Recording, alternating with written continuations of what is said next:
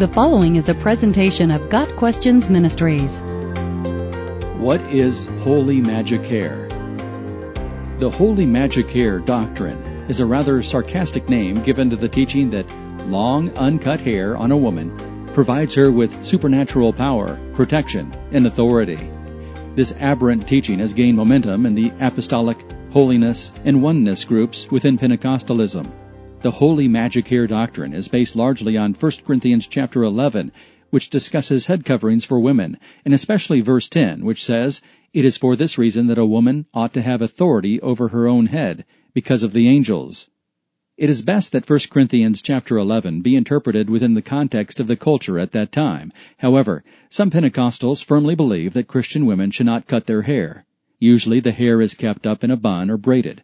Of course, there is nothing wrong with a woman not cutting her hair, and we would never advocate a teaching that a woman must cut her hair. However, Paul's words to the Corinthians should not be used as a mandate for all women. In fact, the word hair is not even found in 1 Corinthians 11 verse 10.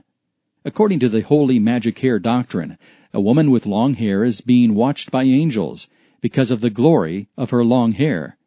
And when she lets down her hair, her glory increases, as does her supposed spiritual power. Believers in holy magic hair say that a woman can unravel her hair for greater miracles. If she lays it over an altar, or over written prayer requests as she prays, her prayers are more likely to be answered. If she spreads her hair over a person, that person can receive the Holy Spirit more readily. The laying on of hair, as it's called. A woman shaking her hair in the wind can guarantee all kinds of miraculous results, from the salvation of lost loved ones to the healing of diseases to the winning back of lost romantic affections. Holy magic hair even has power over evil spirits, and the devil fears the power of uncut hair. According to the holy magic hair doctrine, if a woman cuts her hair, she loses her identity as an apostolic woman, loses authority in the spiritual realm, and puts herself and her family at risk. Women are warned that to cut their hair is to bring themselves to misery and regret. After the hair is cut, there is no way to get the original anointing back. It should go without saying that the holy magic hair doctrine is unbiblical. The problem is there are sincere and well-meaning people who believe it. The practice of letting down one's hair in order to receive more spiritual power has absolutely no scriptural authority and has more in common with Wicca and occultism than Christianity. External conditions do not automatically correspond with the internal. A woman with long hair can be eaten up with lust, hate, or envy on the inside. A woman with short hair can be filled with the fruit of the Spirit. Power belongs to God. Any power that we possess comes through the agency of the Holy Spirit in our lives.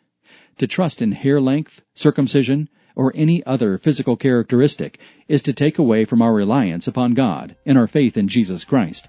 Even in Samson's case, the power was not from his hair, but from the fact that the Spirit of the Lord came powerfully upon him. Judges 15 verse 14. There is always a tendency to lean on our own understanding and rely on ourselves. No matter how much anecdotal evidence is presented in its favor, holy magic hair is a deviant teaching that has no basis in Scripture. Let us be careful not to be blown here and there by every wind of teaching. Ephesians 4 verse 14. Got Questions Ministry seeks to glorify the Lord Jesus Christ by providing biblical answers to today's questions. Online at GotQuestions.org.